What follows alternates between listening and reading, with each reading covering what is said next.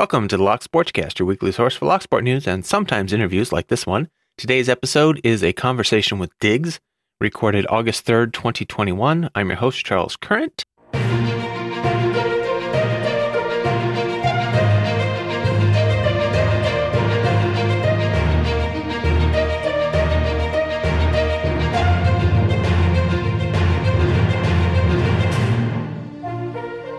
You can subscribe to the audio version of the show on most podcast apps and at thelocksportscast.com. If you don't already have one, you can find a Podcasting 2.0 compatible app at newpodcastapps.com.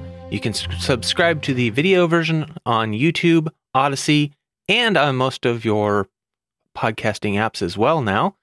Links to stories discussed will be in the show notes. YouTube and some apps limit the length of show notes and links, but you can always find full show notes with links at thelocksportscast.com.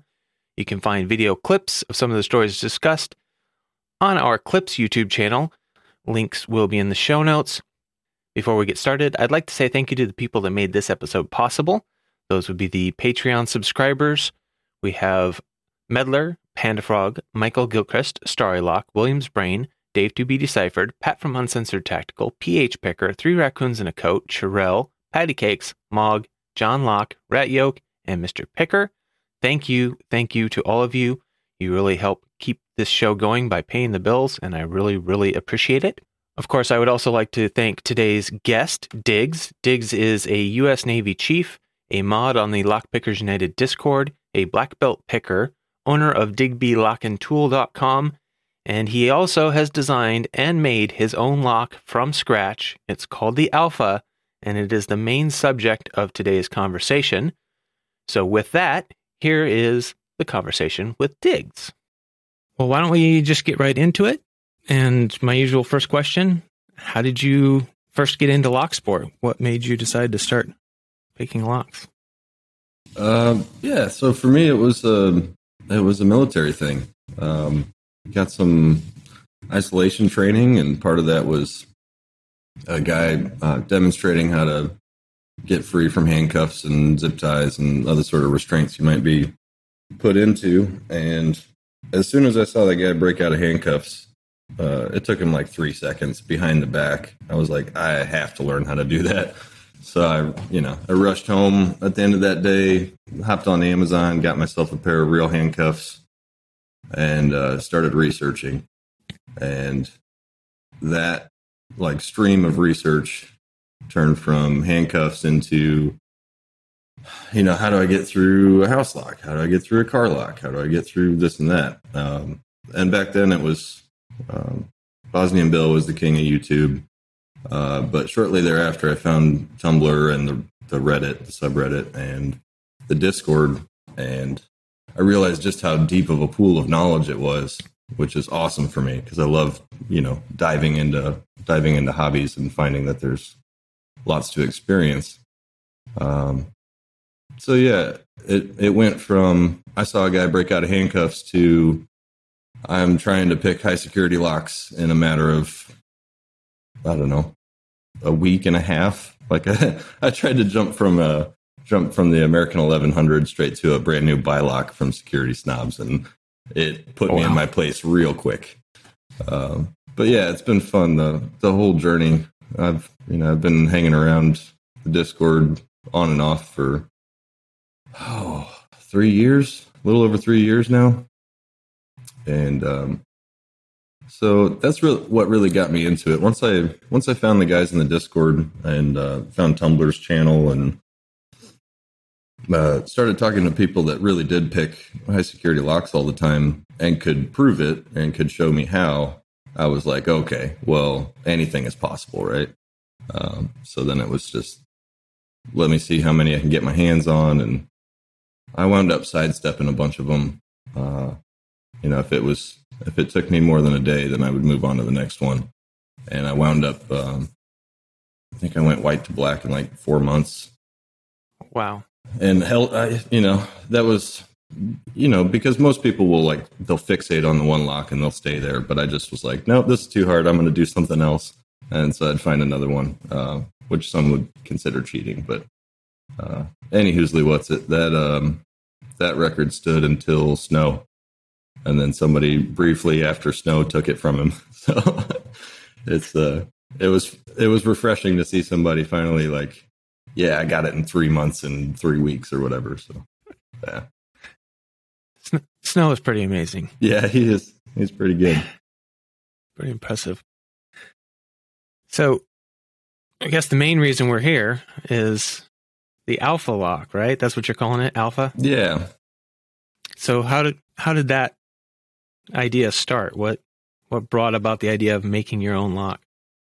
Well, it's sort of been uh, a cascade of attempts, right? So there's got into got into picking. I enjoyed that. I went to uh, you know got to black belt, and rather than quit, uh, I sort of shifted my attention to uh, what else can we do, right? And there's sort of the perennial uh, conversation about this YouTube channel or that YouTube channel. Um, and so I tried to make one for Lockpickers United. I did make one for it. Um, and tried to bring everybody in and said, you know, we've got 20 different content creators. We could keep this thing going all day. Well, what I didn't realize is that the heavy lifting of editing that many videos a week is a full time job. So it, it burned me out, it burned CJ out, burned everybody out. Uh, and really, the only the champion of that channel these days is Opamp. He's been taking in people's content and editing it and posting it on that YouTube channel for months now, um, over a year, I think. So, big shout out to Opamp for keeping that going. And uh, for anybody listening, if you're interested in sending any content into LPU, uh, please do that because that the point of that channel is to spread knowledge. It's not about ads. It's not about making money. It's not about uh, fame for any one person. It's just uh, this is high security picking. This is what it really looks like. These are what the locks have in them. That sort of stuff. So, uh, quick plug there. But so yeah, I I did the picking bit. I left LPU for about five six months. Took a break. When I came back, I was like, all right, we're gonna make the the YouTube channel that matters, right? We'll, we'll do the boring version and put the information out there. Uh, and after a few months of doing five videos a week, uh, everybody was burnt out. Took another break, uh, and when I came back the next time, I sort of decided, all right, well, what's next in the in the progression? Like this this pool, I haven't hit the bottom of this pool yet. So where's the bottom?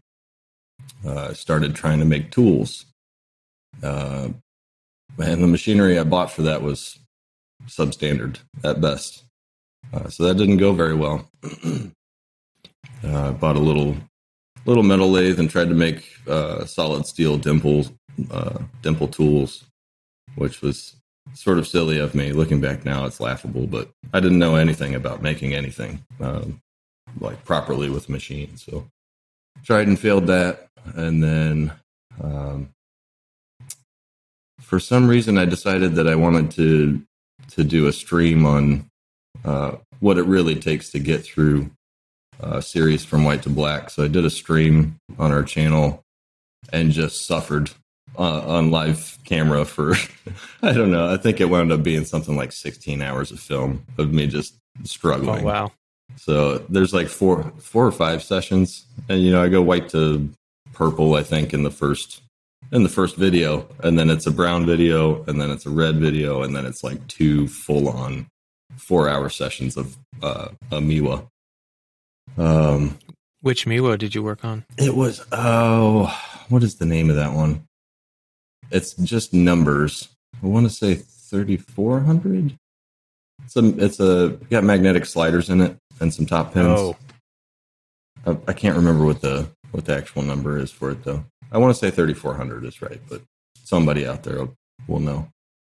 Um, yeah, so I did that sort of on a whim, and then I realized, okay, if this is going to be a proper gauntlet, I got to do another quest. And I had never done make a lock from scratch, and it's the most daunting for sure. Uh, at least in my book, I think it's the most challenging. So I started trying to make one with my cheap lathe out of pewter because that's the only metal that I knew I could safely cut and get on dimension. And then about halfway through that, I realized that if I wanted to make it any sort of fancy at all, that I didn't. I needed a mill to be able to do uh, cuts that a lathe can't. And that's when I just jumped off the deep end and said, "Okay, I'm going to go get a real mill, and I'm going to make a real lock, and it's not going to be pewter; it's going to be brass." Um, so I ordered a mill and all the tools, took on some debt, and uh, started going after making a wafer lock, a high security wafer lock. And it took me about, I don't know, two months or so to realize that it just wasn't going to fit inside a standard American mortise. And that was the goal. Right. So the day I realized that, I said, okay, I need to stop. I need to take a step back and try and make something easier. So my first thought was, what's been around forever? You know, old lever locks.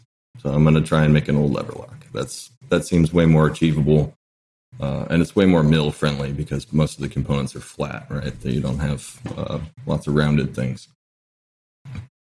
Uh, and so I started designing one uh, in November of last year, and it took me. Well, it's not. It's I can't even really say that it's done, but it took me about nine months to get something that was functional uh, and acceptable to me. Um, because once I had the the format there, I realized it's not. I talked to Samurai about it in the Discord. He's like, "That's not a lever lock because the things don't pivot; they slide." So that's why I have to tell everybody it's a lever styled wafer lock. Um, and he's right. So, um, but yeah, so what I wound up with is um, what should have been a simple lock that got overcomplicated by my brain. So every time I looked at it, I was like, well, you could just pick it like this, and I put a new thing there. Uh, but you could just get around it like this, and then I put a new thing there, or I changed a feature. Um, and so I'm, I don't know, probably 200 iterations deep at this point on design changes. Um, and the thing is, I know, I know for a fact that as soon as I put this out in the hands of all the black belts and the rest of the, the community, they're just going to eat it alive. So my hope is that it's annoying. It takes more than a couple of days for somebody to pick it, uh, and that they have fun doing it, which is the whole point, right? Um, so a very long, long-winded way of saying my hope for the alpha is is uh, my hope for my company in general, which is to produce locks that uh, range from really fun to pick to difficult to pick and are original and different. You know, there's there's a lot of the same out there. I think people, a lot of companies are just like, well, they're doing that and it works, so let's keep doing that, but cheaper. Um, and that's not what I want to do. I don't. I want to make original mechanisms that make you think. Yeah, I think a lot of lock companies do uh, let's do it either the same and cheaper, or let's put just enough of a twist on it that we can patent it. Sure. And but they're basically the same mechanisms we've been using for decades or hundreds of years in some yeah. cases. So exactly. Miwa Miwa is one of the ones that has a lot of interesting. And was it Fichet or oh yeah, how you pronounce them?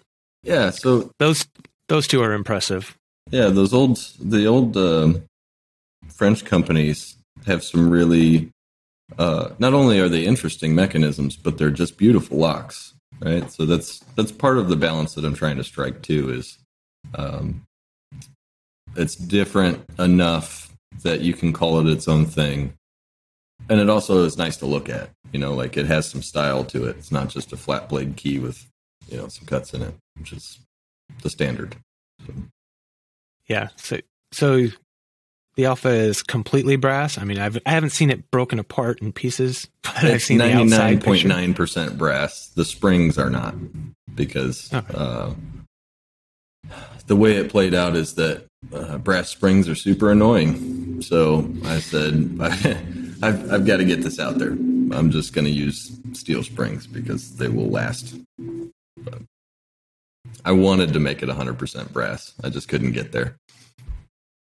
Yeah, that, I don't know that I've ever seen anybody make true brass springs that that function well and last, but Yeah, it's doable. Uh, I think they're, but I, think you're right. I don't think they're true brass. I think they're bronze of some kind. Um, I could be wrong there too, but generally what you see is, at least in the old lever locks, they have just a flat, um, a flat length of it that is brazed into one section of uh, each lever, and then it's just sort of positioned against something so it can't move on the on the far end. Um, but the way that I set this lock up, that's just not possible. So,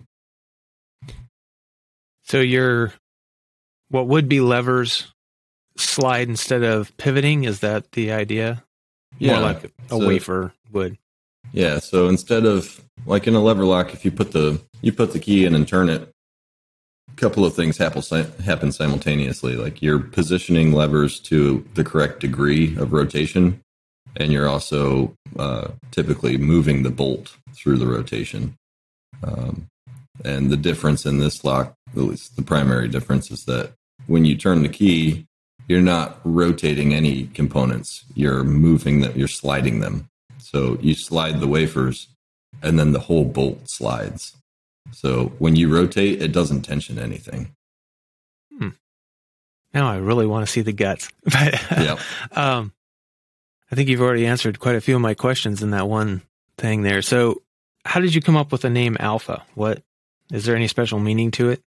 Uh, it's a little bit of laziness and a little one? bit of flavor at the same time. Um, you know, any any sort of endeavor where you intend to make uh, a series of different things, you want a predictable and followable system, right? So, uh, alphanumeric makes a whole lot of sense. People use that very typically, and um, so originally the idea I thought would, I thought it would be kind of fun to just use the Greek letters, right? alpha, beta, and so on.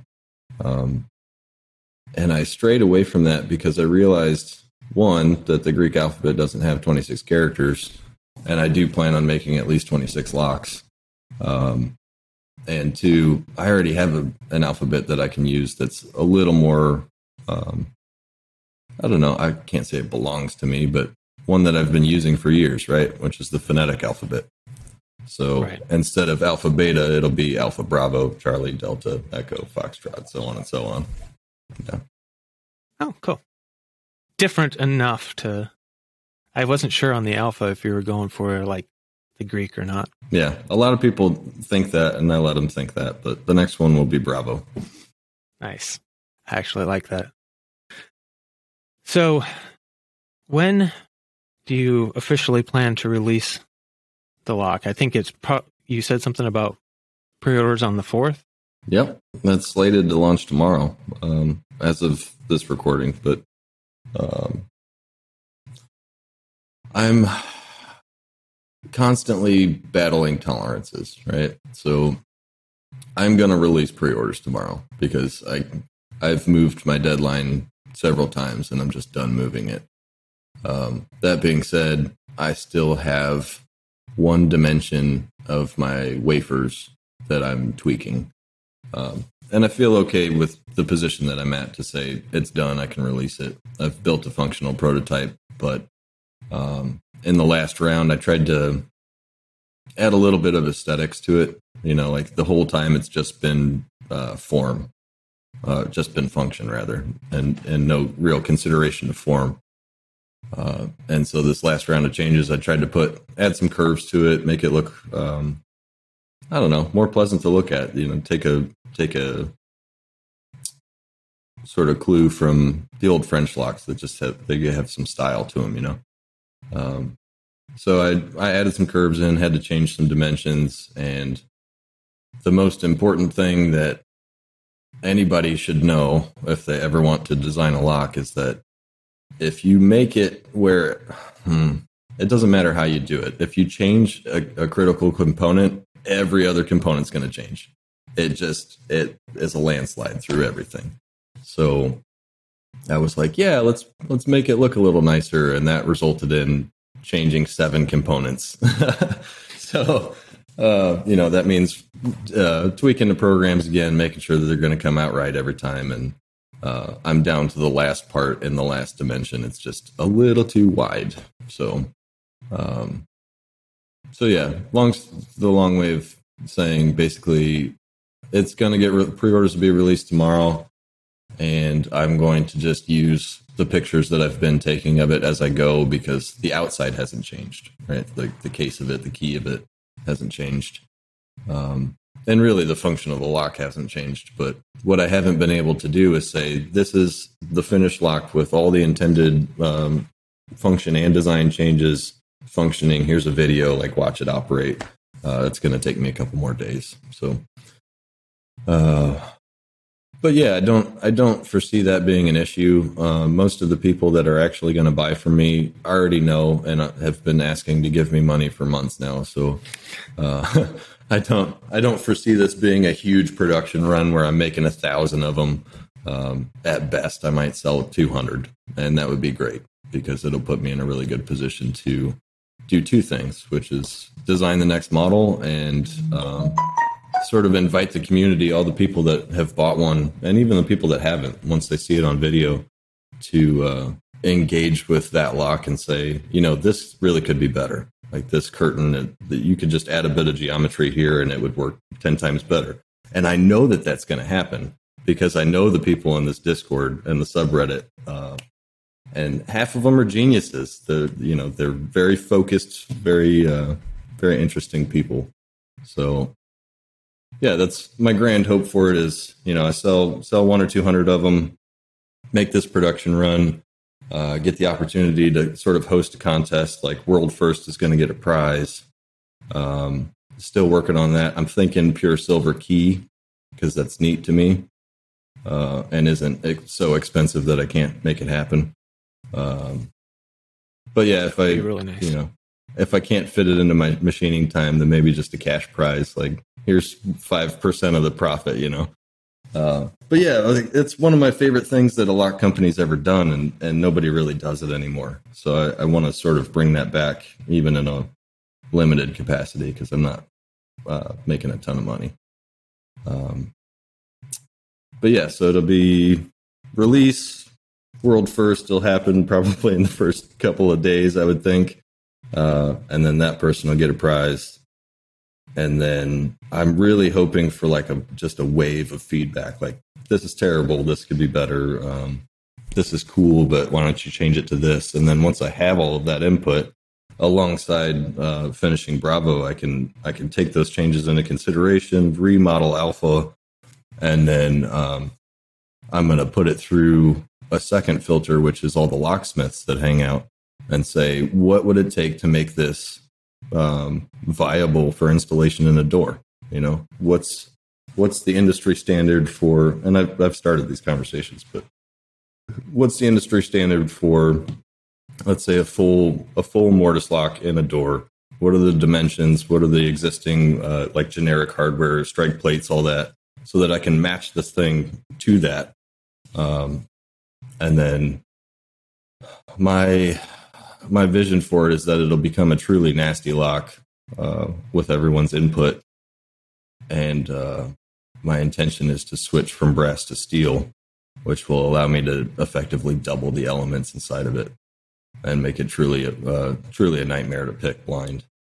So that's sort of like the you know five ten year plan is turn this thing into a monster, make it out of steel, and then sell it to the world could be interesting. I don't. Do we use many mortise locks here? I haven't really seen any in a long time. Yeah, they're not. They're not nearly as common as you know a mortise cylinder is these these days. Um, but they fit pretty well in solid wood doors. So if you're looking at um, larger building complexes, you're looking at uh, really nice houses. Um, you will see them. So it's it's more. It sort of depends on the region. That's how it goes, um, and who who dominates that region. But um, Schlage makes a lot of them and sells a lot of them. So I actually didn't know that. Mm-hmm. Yeah, they're. And again, I. They are very very uncommon though, as far as like the the entire country of America. You're not going to see a ton of them. It's mostly mortises and rims, mortise cylinders. But it's a lot harder to fit something um, evil inside of that form factor. I'll tell you that much. Yeah, you have to have a lot better tolerances, small machining to get something in a traditional cylinder. Yeah, you're also you're just unable to make the components as strong as I as I would like. Um, you know, you see most of these locks they have six six or seven pins in them, and then they've got you know either sliders or finger pins or something else going on on the sides of the bottom. And what you wind up with, because you're limiting yourself to that format, is uh, a lock that even not a steel is just weaker because it's got so many holes in it and all the components are so small even though they're steel they're very small so um, while it it does pretty well at defeating brute force it's not going to defeat drilling. It's not going to be a pain to drill. Whereas uh, you know a full mortise body where are you going to drill is the question. Like and if you drill out the center is that going to do anything? And this lock the answer is no. So you would have to know exactly where to drill, which is kind of the point, right? You want that to be a, a locksmith secret, um, you know, so at least somewhat guarded. So if somebody comes up to it, they don't get through it in the first 10 minutes. Yeah, that's something a lot of us in the lock sport world don't don't focus on. That destructive entry mm-hmm. in the real world is a is a it's a serious concern. That's a real thing, yeah. It, it sort of bridges over into uh, almost how you would think about designing a safe, right? Because when it's a, a criminal versus a safe, you know that they have to drill it. So the question is, how well can you hide the things that they need to hit, and how well can you protect them with other locking systems? So, uh, kind of stole a little aspect of that, uh, just for the the practical world application side of it but right now it's it's practical for nothing. Like the the form factor of alpha right now is like it's a it's a rectangle. Like you could you could potentially mount it in uh, like a fancy trunk, which was a, one of my early ideas, uh, like an old style wooden trunk. I thought that would be neat to have a an old style key for it. Uh, you could use it on an internal door if you really wanted to, but right now it's not prepared to be your house lock. Let's say uh, that being said, it's not that far off either. So once I have a better idea of what I'm going to do to improve the mechanism, then that's going to come along with it in the second round. So, do you have a proposed price on the pre-order? Yeah, I've been trying really hard to to keep it at 125. Um, that's what I've been telling people for months now, and I think even if brass prices kind of force me up a little bit, I might just take that hit because uh, I hate the bait and switch, right? It's more important for me to be able to say, like, I was aiming at this and I hit it than it is for me to say, I've got that extra, you know, couple thousand dollars. So, um, and that being said, I really don't know how many I'll sell. So at the end of the day, uh, I think 125 is is more it's more approachable than 150, let's say, or higher. Um, so obviously, now I get that, but at the same time, you have to value your work. You've put a yeah. lot of work into this, and you've bought some expensive equipment to do it. Sure. So, yeah, it's I don't know. It's a struggle for me. Um, it is for a lot of us. We have a very different mindset than a lot of the the usual business types. Yeah. But, I mean, I've seen that the the comments and how much time you've been working on this. So yeah, it's it's eaten much of my life for the last year. Uh, August fourth tomorrow is the the anniversary of that that mill showing up to my garage. So that's why I chose it as a release date, and that's why I'm sort of stuck on not moving it. Um, yeah, I don't, you know, I didn't know anything about milling before I got it. Uh, I knew what uh, you know a couple weeks of YouTube videos can teach you, and uh, right. I went into it well unprepared. Let's say I had no idea um, just how complicated machining can be, and man, I I feel like I've learned a book's worth of information in the last year from just from trial and error. Like after the first couple of months of watching YouTube videos and trying to take people's feeds and speeds and stuff, I realized like this is never going to work long term. I have to actually figure out how to do this. Um, and some of the guys in the Discord have been really helpful with that. Uh, just point me in the right direction, showing me what a what a decent tool looks like, you know, who I could buy from. Um, yeah, Yep. I don't know. We have some experienced machining people in there, don't we? Yeah, yeah. Um, most for the most part, they're amateurs, but there are a few professionals. Um, uh, not sure or Nosu or however you want to say his name. Uh, albeit crass has has been very helpful to me uh, at a couple of critical moments. You know, like uh, I first I spent that first couple of months just making pinning trays. I was like, that's an easy thing. I can I can knock that right out, and that'll teach me how to use my tools and this and that. And boy, was I wrong.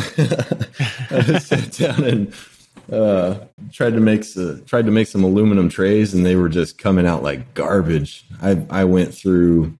I must have ruined fifty of them before I finally got one I was okay with selling. Um, so that's another lesson that's worth putting out there for anybody listening that's thinking about this path. Prototyping something other than the metal that you're choosing to use, uh, because you will waste a bunch of money doing it. Like the number of just uh, either ruined or incorrect, incorrectly dimensioned alpha parts laying around my house in brass is absurd. Uh, I had uh, a couple buddies up from uh, Portland for a, a lock sport meetup not that long ago, and just I was like, "Here you go, you can have this shuttle because I don't want it. I don't want to look at it." Uh, so wasted, you know, twenty something dollars worth of brass. It's a it's a fairly large component. So, what's uh, is there a good price on scrap brass so you could maybe resell some of your mistakes as scrap? Yeah, I haven't. Uh, I haven't bothered to do that work yet. I'm saving most of my brass. I, I actually have sold uh, just a bunch of ruined pieces uh, to people because they wanted them for some reason. Um, you know, like half finished trays. Like I had, I had one where it was like two two micro trays, but there was still like brass connecting them, and there was damage to them and stuff. Uh, but that's you know that's part of why I love this community too is they're so supportive that you almost have to tell them when they're being overly supportive. Um, and yeah. it's like I don't want to sell you this. It's just garbage. It's it's literally scrap. And they're like, no, it's got part of a tray in it. I'll take it. So, uh, but yeah, I, I stopped stopped making trays until the locks are done. Uh, I just can't. I, I'm one person. You know, I don't have enough time to to do both. So, do you have an estimate how many hours it takes you to make one individual alpha? I don't have an exact number because I don't want to look at it. Um, but the reality is, some of these parts take two hours. So, um, it's going to be a mountain of work to make even 50 of them. Um, that being said, I'm prepared to do that work. Um, this is this is you know it's a lot more about the passion for me than it is the money. Like I just I want to manifest a lock in the world and say, hey, look, there's a lock and it's different and it's interesting and even if it's not hard, it's something, you know. Uh, and it's you, and it's, it's yeah. an expression of your. You know, I don't know how to say it, but if it weren't for you coming up with the idea, having the will to do it, you know, it just wouldn't exist at all. So that's that's really cool. Something you can claim completely is your little stake in the world. So yeah, that'll be my. So uh, how are the people? Sorry, I was just gonna say it'll it'll finish my. uh That'll be my epic quest for my second round of black belt how are people going to be able to pre-order the alpha? Uh, it'll just be on my website. Uh, you go to digbylockandtool.com and I'll put a listing up for it tonight sometime and it'll be very obvious on the site tomorrow. Uh, the way I decided to do it is that I'm gonna open the gate to everybody at the same time, uh, and I'm just gonna notify people at different stages of time ahead of time. So, like if if I've known you for four years, known you for three years, you've been a steady customer, you've been very supportive. I'm going to give you a little bit more notice about what the actual time is, so you have a, a better chance of snagging an early serial number because they're all going to be serialized. So, I think that's the fairest way to do it. Like if you're you know, maybe you're a new guy and you're just really interested. You still have a chance of getting number one if you're sitting there waiting for it. But um, I don't imagine very many people will be doing that. I think there might be a few of the core Lockpickers United. If they know that what the general date is, they'll probably be sitting there. Refresh, Yeah. refresh, refresh. Come on. I sat down and made a table the other day of uh, time zones, trying to figure out like, is there a time that is not inconvenient for at least one major group of people? And there isn't. No.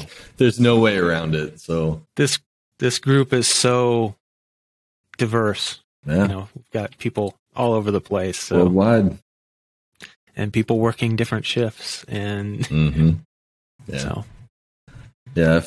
So basically, the what I figured out is if you do it early morning in any given time zone, it will be a midnight release in an, in another time zone. That's but you can actually fit it into one day if you choose carefully. Um, it's just there's no winning basically. so you're gonna be selling it through the the Digby Lock and Tool site. Mhm. Um, what is your um? I was curious about how the the Digby Lock and Tool site came up. Was that uh, in anticipation of the locks and the trays, or was that something bigger that you were working on it? That was um, that was in direct response to the trays coming to fruition. Um, so once I once I made a tray that I felt was good, uh, a bunch of people in the Discord said you should make them out of brass, and I said okay, well buy me some brass, and they did. They got together and like the next day they bought a big old bar of brass, and I was like, okay, well I guess I'm making brass trays now. Um, and it, it was just fun to see them come together on- something. They're like they all wanted some brass trays. So um, after that happened, I was like, "This is cool and all, but if I'm going to be making tens, 20, 50 of these, 100 of these, I don't want to uh, be spending all my time on the computer on USPS.com filling out um, filling out uh, shipping labels, right? So partly because I wanted to legitimize the business, partly because I wanted shipping to be way easier, um, where everybody just puts their own information in and it spits out a label on my end.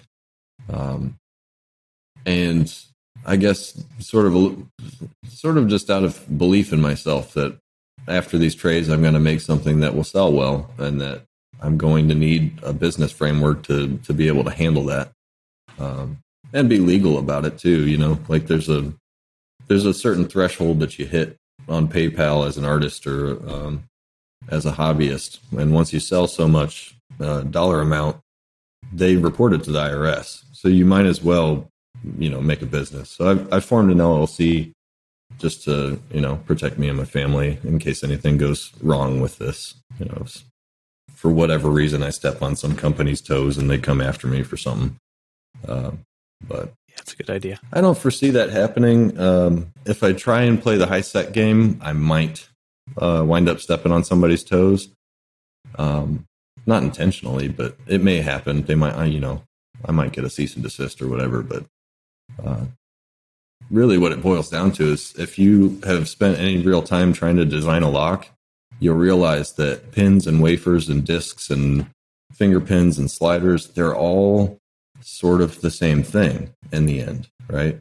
Um, if you take a finger pin, for example, and you widen it out, well, now you've got a wafer. If you, you know, if you take a slider and sliders and finger pins are basically the same thing already. It's just the difference of where the nub is on it, you know? Um, so a lot, all of these elements, uh, if you change dimensions or axis of rotation or movement, um, you realize that they're all sort of the same thing. So if you try to make something original, you either have to find a geometry that doesn't exist or an axis of movement that hasn't been used with that sort of geometry. So um, I'm up to the challenge. I'm sure there's something out there that's super impractical that nobody's making because it's impractical, and I'll take the time to do it because it doesn't exist yet. You know. Yeah, when you're working just as a kind of a labor of love, Mhm. that's different than I want to make a fortune as a lock company. Yeah, I can get away with it because I can. It's my time I'm wasting. You know, nobody's going to hit me for it. So yeah. So I was also curious how the uh, on Digby Lock and Tool how you came up with the multi-pick setup. Or do you actually have an agreement with them, or are Yeah. you just having to buy them and resell them? no, I'm, yeah, I'm an authorized reseller. Um, I I I got to the point where I started making trays, and uh, my hope was to turn my site into, and it still is down you know down the road over time, uh, was to turn that site into a place where you could go and get the best quality stuff uh, in and out in one shop, you know, one stop shop, and I've got everything I need for Locksport. I've got tweezers, I got followers, I got a pinning tray, I've got picks, got tensioners, case, so on and so on. Um, but only the best stuff and no filler. And I knew that I wasn't going to be making picks anytime soon because milling them is silly. Um, that's something that you're either going to stamp or water jet or laser cut. So once I reached that determination and I had the trays in place, I thought, okay, well, picks is next for sure because you need picks to do anything with picking. Who makes the best stuff? And uh, so it was sort of a, a conversation. I opened a conversation with um, Andy from Lawlock Tools, uh, with Sparrows, and with Multipick. And, uh, you know, I'm not going to lay out exactly what happened in those conversations, No, but Multipick, um, I think at first wasn't really in- interested. Uh, but I happen to know somebody that works with them, and I guess there was a conversation there. Maybe I don't. I don't know for sure. Uh, but yeah, they agreed to let me be a an authorized dealer for the states, and um, so basically, you know, I order them in, and I've cut them down. I could be marking them up well more. You know, the you compare my prices to. I think there's two other sites in the states that sell them. I'm uh, I'm undercutting them by quite a bit because again, it's not about the money for me. I'm trying to bring tools to the people. So like these are the that's why I built the sets that I did. They're they're minimalist in nature. These are the hooks that you need. These are the tension wrenches you need, and nothing else. Uh, if you want a bunch of rakes and some other stuff, then you have to buy it somewhere else. Sorry. Um, So, and then the uh, the cases. here. Oh yeah, yeah. The Moki cases, I I just love them. Um, that was a that was a Discord a Discord deal. I saw I saw them come about. Um, wow, that was over a year ago now, I think. But uh, I'm gonna I'm gonna botch his name. He says it's Mokadi Tex. Um, and he is a picker from Germany and he makes these things. He he sews them all himself. Uh, gets materials and, and makes them from scratch. And they are easily the best case that I've run across in my picking career. So I talked to him about um, selling some for him through consignment, just because it's easier and it's it will make you more money if you move a bunch of product at once, just for the shipping alone. Um, and there's a large market of pickers in America, so I went to him and said, "Hey, do you want to do you want to sell some of your cases on consignment through my store?" And he said yes. And so I brought them in, and then uh, we kind of worked together. Once I decided that I wanted to make those minimalist kits to uh, make a smaller pouch just specifically for those, and uh, it's been a great deal. Um, I really like working with him. He's very understanding. We both, you know, respect each other's timelines and. Um, we're both one man shows. So yeah, they're very good looking cases. I, I've never seen one in person, but I've seen your pictures, and I think I saw one on yeah, somebody's YouTube channel. But Yeah, I'm I'm a sucker for quality. I like things that'll last a long time, and I'm they do last a long time.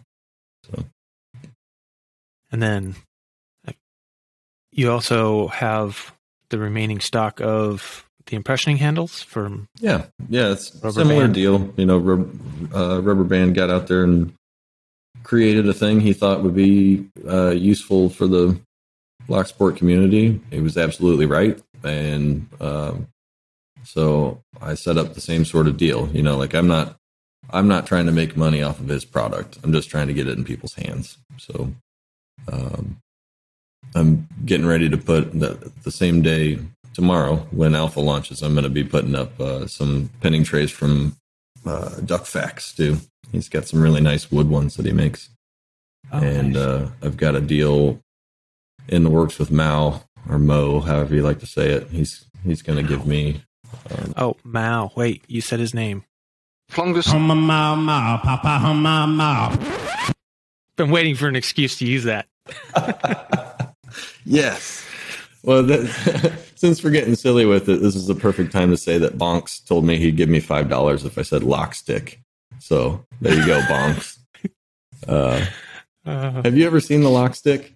yes. It's hilarious. He just drilled a hole in a in a tree branch and put a lock in it.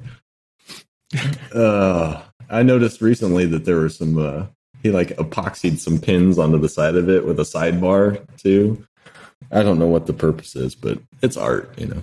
So yeah, I actually mentioned it in one of my early episodes, shortly after you made a video on it. nice. Yeah. So I'm not going to mention his name again, so we don't have to hear the sound clip. But yeah, I'm supposed to be getting a, a, a good load of his trays too.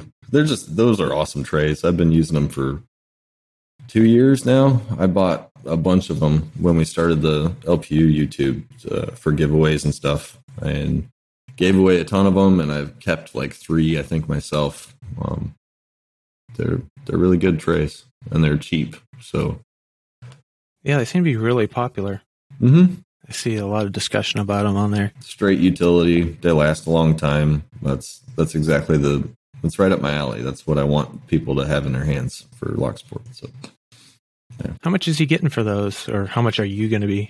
um Get for 'em. I'm pretty sure he sells them for like somewhere in between twelve and fifteen dollars. Like really, really affordable. Very reasonable. Yeah.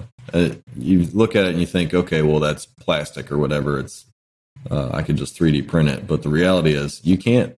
Um, you can't easily 3D print that geometry. It's got some features to it that just don't come out right. I tried. Uh, I have a resin printer, and uh, it warps, and also the track doesn't come out right. Uh, Hmm. But it's also it's better plastic because he casts them. It's not a 3D printed thing. He he casts them out of uh, some sort of hard hard resin.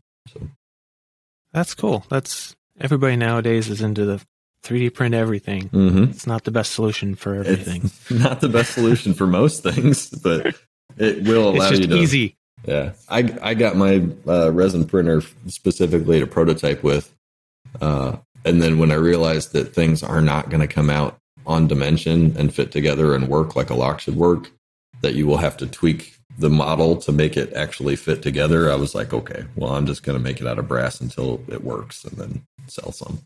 Try and recoup the all of the chips that I just wasted. Hmm. Yeah, so 3D printing is a is a bit of a nightmare. I don't know if you ever saw it, but so that's the the Locky Award that I was doing Nice. last year, which I have to change because I'm that, I'm pretty sure that would get me in trouble Ah, legally. yeah. Um, but it took me months to get these to print right on my cheap 3D printer. I can imagine. That's a lot of Uh, tweaking. and each one, I ended up with such fine printing and going so slow to get it to come out like that. That's that's a six hour print. Set it up, go to work, and come back and hope it didn't spiral out of control somewhere Yeah. along the way. Yeah, I did that. I did that last night with wafers. I ran out of time. I was like, man, I got to go to my day job. But uh, I work night shift, so uh, I was about halfway through a set of wafers, and I was like, hmm, I'm pretty sure this is safe, and I just left. So that's the cool thing about CNC is once it's once it's running and you're confident that nothing's going to break, you can just let it go. So Once you've got all the paths down and everything. mhm. I've never done CNC. How uh how tricky is it to to figure out tool paths and all that stuff? um, it's not. We do a lot of it where I work, but I'm not in that department, so I've never seen. Yeah. So uh, the only thing that I can speak to is um, working with Fusion 360, right? So um, I think most professionals are using SolidWorks or some other uh, proprietary stuff. Most of them that I know of, at least I know personally, don't use Fusion at work. But um, Fusion does a great job of helping you with toolpaths. It figures out the paths for you. But what you have to know is everything else.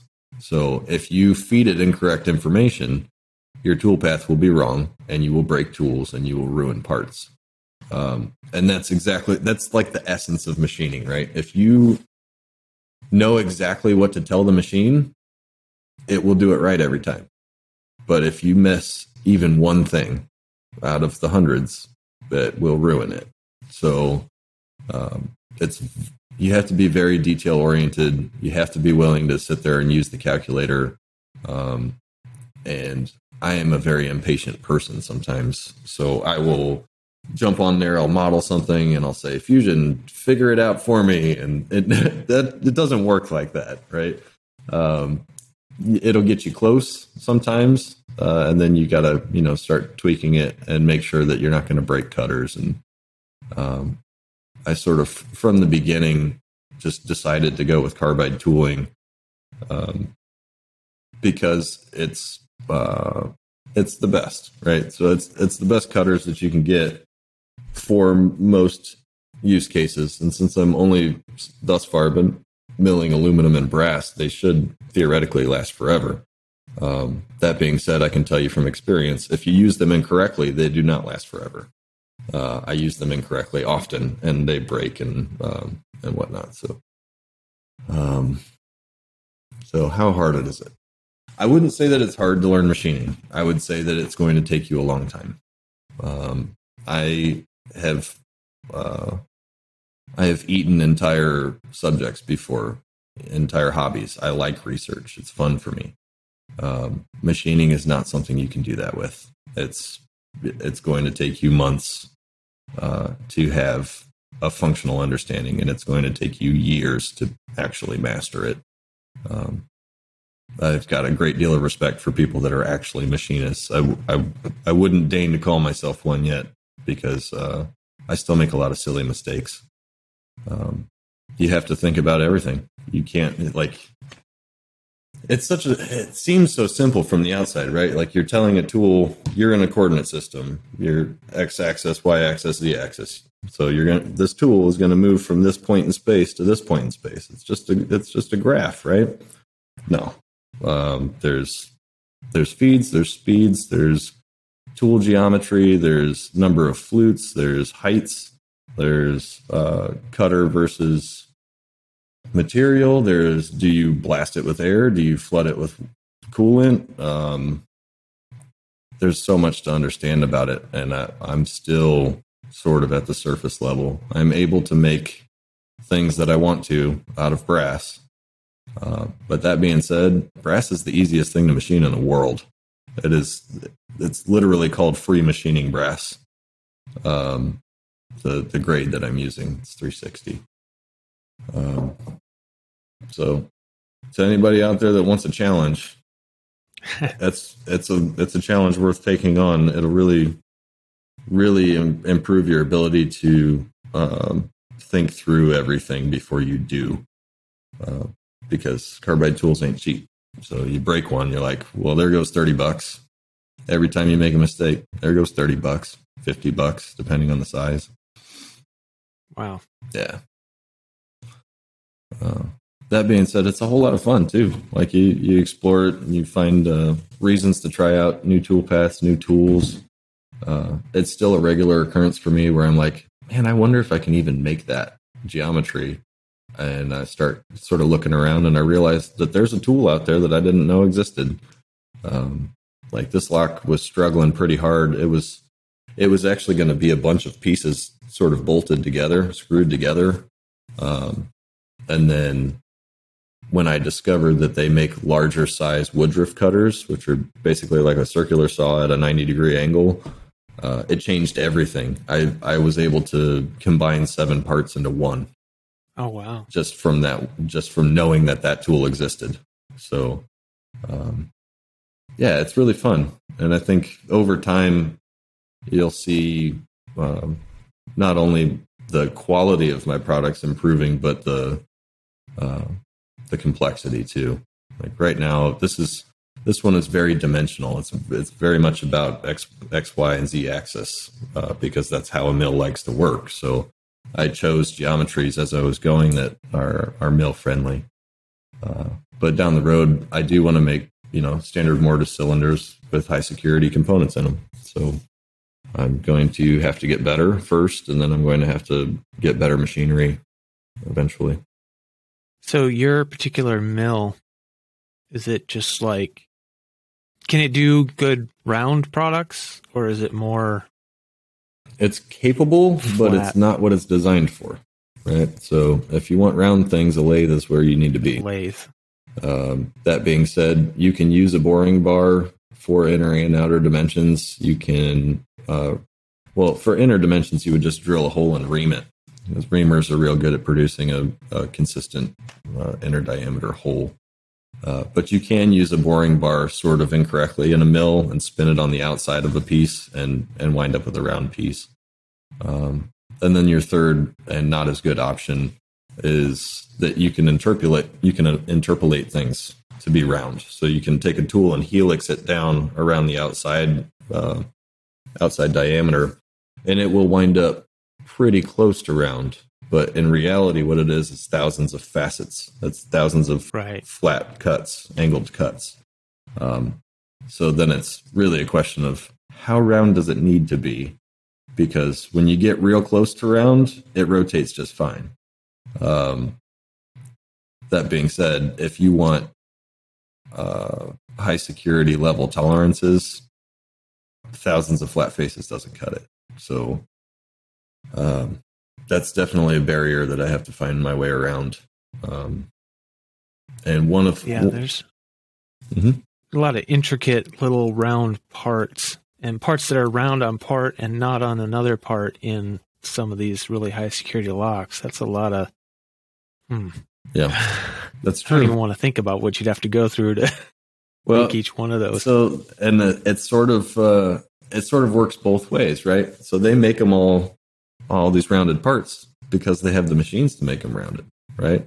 But because I don't, it actually plays in my favor because if I want to make a slider, um, it's not going to be perfectly round. It might be semi-round with a flat on it. I might start with bar stock and then flatten one edge, or I might make a uh, a square with rounded corners because mills do that great. Um, and then I automatically am bypassing all of the patent infringement stuff because I've made a totally new thing at that point. It's a different geometry. It might provo- it might you know perform the same function, but it's going to have to do it differently because it's a different geometry. So That's a good point. if I step into uh, doing padlocks or doing door hardware or whatever, I can really make that shape whatever I want. It just needs to be placeable into the standard. So uh, instead of making round mortise cylinders, I could make square ones with rounded corners because the mill does that really well. And as long as it fits into that same space and interfaces correctly, it doesn't matter.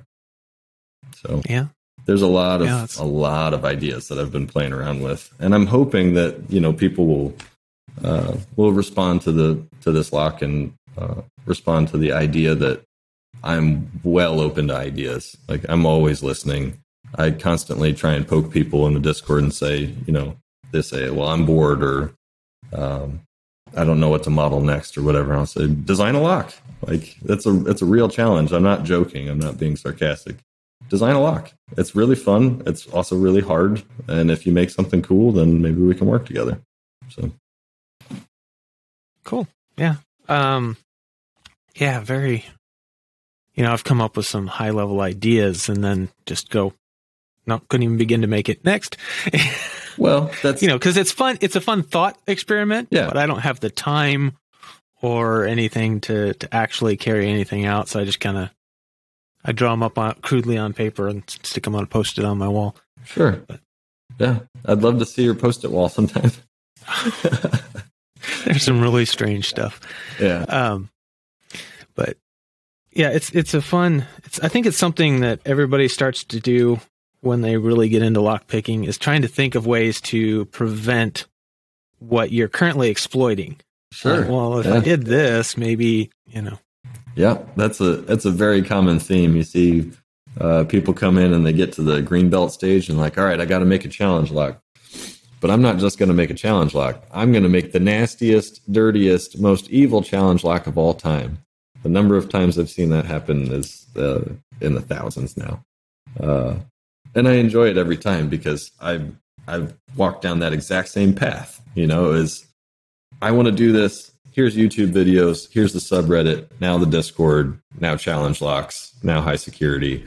Uh, and then a lot of people leave at that point, or they'll uh, they'll hang out and pick like a million black belt locks, like A Monitor Darkly or uh, CJ or Captain Hook or Geo. You know, like these these guys that just murder high security like it's nothing.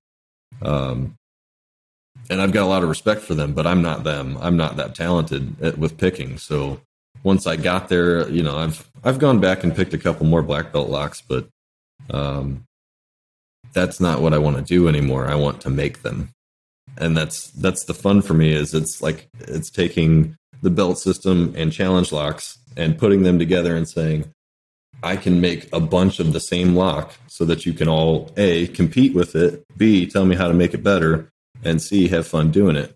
Um, so I hope that it works. You know, it is what it is. I'm gonna. I know I'm going to be battling tolerances all through this run because it's not a quarter million dollar machine. It's it's less, uh, but it's fairly capable. It gets it gets very close uh, to the standard I would need to do high security. So I'm go- hopefully going to make enough locks, uh, enough locks and enough lock models that where the tolerances don't need to be sub thousandth of an inch. Uh, that I can then eventually afford one of those uh, more expensive VMCs, vertical milling machines, uh, vertical milling centers, and and start putting out true high security out of you know stainless and uh, at least steel. Can start making hardened padlocks and.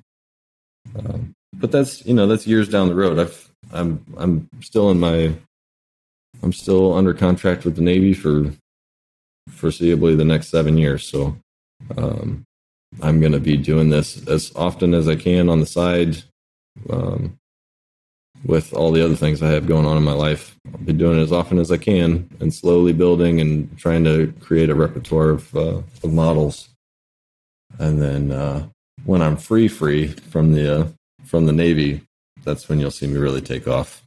Hopefully, I'll have uh, some better tricks, some better tools, and a lot more knowledge by then. So. Cool. Yeah. So how can people find you? Why don't you give them a Uh, I'm super easy to find if you're in the Discord.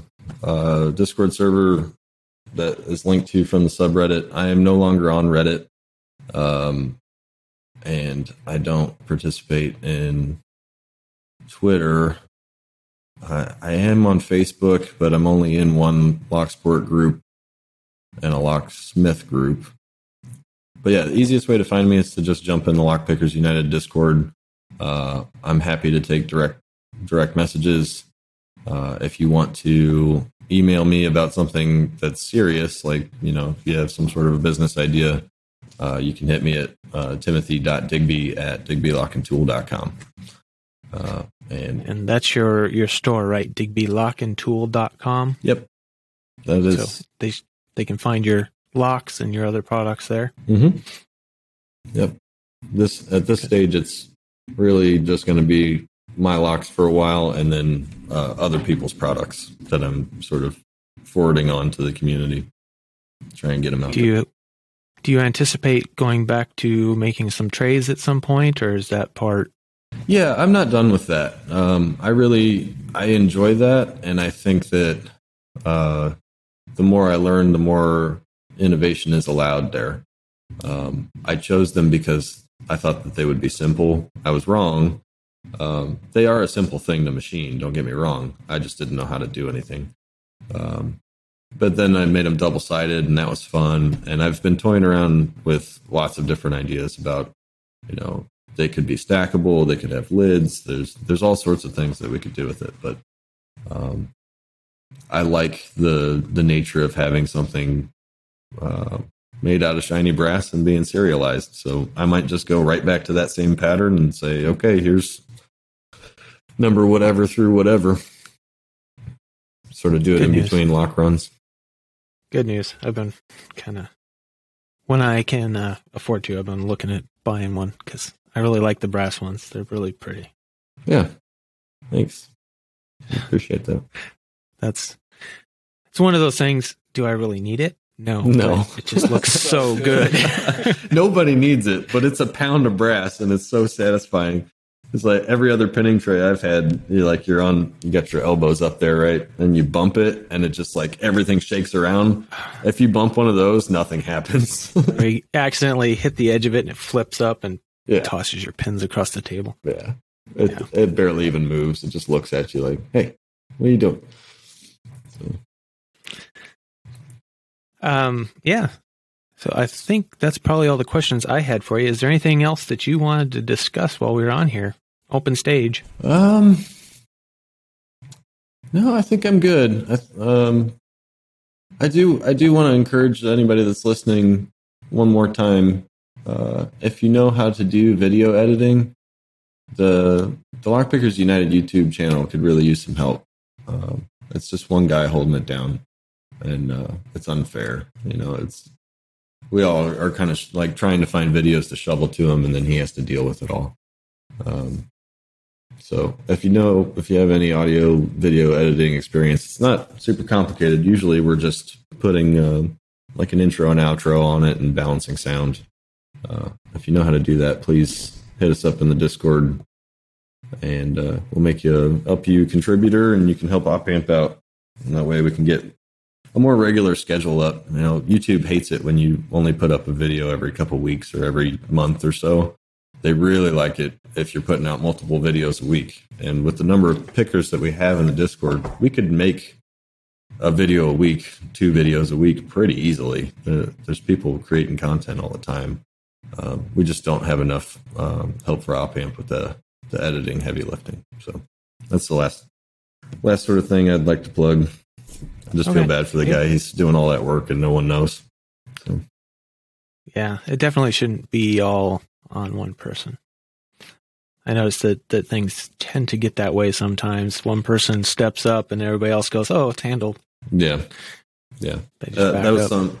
I listen, re-listened to your uh, chat with Tumblr last night, and it's that, that's exactly how it goes with the mod team too. We bring in some new guys, and then everybody else is just like, okay, finally, I want to take a break now. You nailed it right on the head. That that's how it happens. New mods come in, they do the heavy lifting, then they become old mods. Then new mods come in and do the heavy lifting, and so on and so on.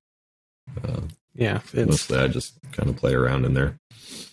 it's kind of human nature. Yeah. to be honest. It's But- fun to be silly when you're machining all day. All right. Well, I really appreciate your time, Yeah. and uh, I look forward to to seeing the locks hit hit the other pickers and seeing what they what they work like and how long it takes somebody to, to crack the first one. Yeah, I just hope it's not the first day. But I, I appreciate you having me on and giving me the chance to to talk to your listeners. Know, It's fun. pleasure's all on this side. I don't think I've ever actually talked to you before. Before you know, you first asked to come on. So I'm in voice chat all the time, so come hang out sometime. I rarely am. Yeah, it's uh, it's a dangerous game. Thank you for taking the time to listen to this conversation with Digs. I really enjoyed it, and I hope you did too. Remember, the show is only possible because of the support and information provided by you, the community. So if you value this podcast, please help return a little bit of that value by sending in your news, links, events, giveaway information, anything you have that's Locksport related that you think it would be good for the rest of the community to know.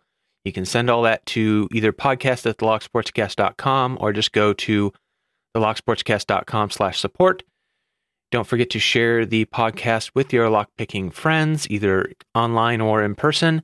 You can leave a comment, a review, a thumbs up if you are watching this on a platform that happens to allow that.